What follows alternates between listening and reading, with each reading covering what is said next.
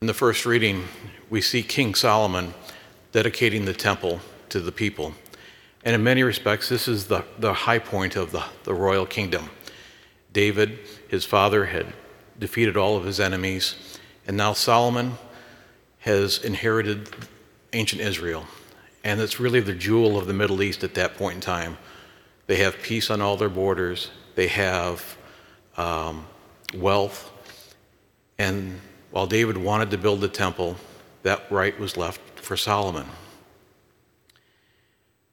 And in building this temple, Solomon realized that, you know, even heavens and earth cannot contain God. But this temple is to be like a sign or a symbol of God's covenant of mercy. Now, the mercy used there in Hebrew is called hesed.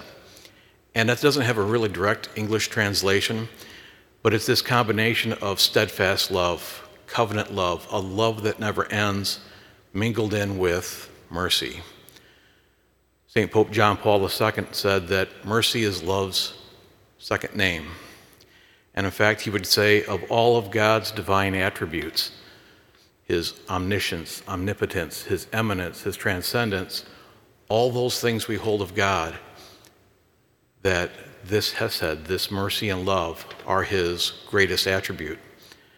And we can ask the question well, all of God's attributes are divine, they're all perfect. How can this one be greater than all the rest? And the reason is because everything that God does, this Hesed, this steadfast love, this eternal love, is woven through all his other attributes. Because we know that God is infinitely perfect in and of himself, that nothing that we say or do can ever increase or decrease his glory. So that means all the gifts and the graces that he wishes to give to us, to give to his people, are done strictly because of this eternal love, this steadfast love, to have mercy on us.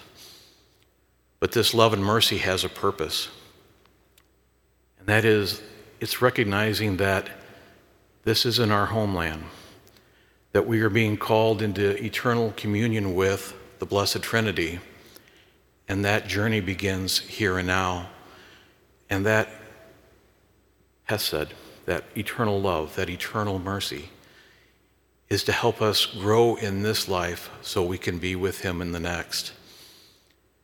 In just over a week, we begin Lent. And during this time of Lent, we reflect on the Lord's Passion. And this sacrifice that He gave is this Hesed, this covenant of mercy, this covenant of love displayed out for everyone in its most perfect form. And so as we begin to enter into this Lenten journey, it's a good reminder that we're striving for the eternal, for the infinite, and not just the finite. And nothing can hold, nothing can hold the entirety of the Lord, not even within the depths of our heart.